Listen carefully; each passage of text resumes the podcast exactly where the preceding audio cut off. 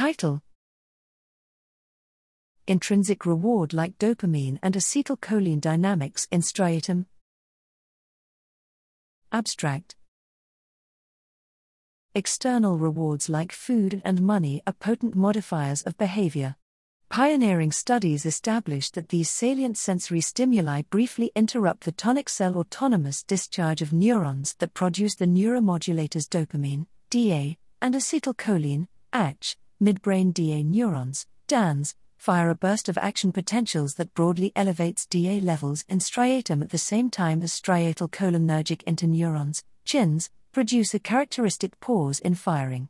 These phasic responses are thought to create unique, temporally limited conditions that motivate action and promote learning. However, the dynamics of DA and ACH outside explicitly rewarded situations remain poorly understood.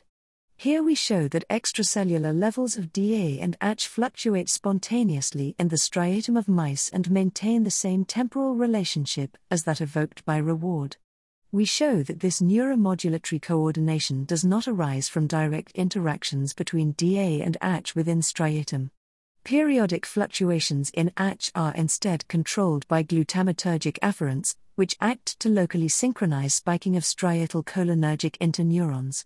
Together, our findings reveal that striatal neuromodulatory dynamics are autonomously organized by distributed extrastriatal afferents across behavioral contexts the dominance of intrinsic reward like rhythms in DA and ACH offers novel insights for explaining how reward associated neural dynamics emerge and how the brain motivates action and promotes learning from within.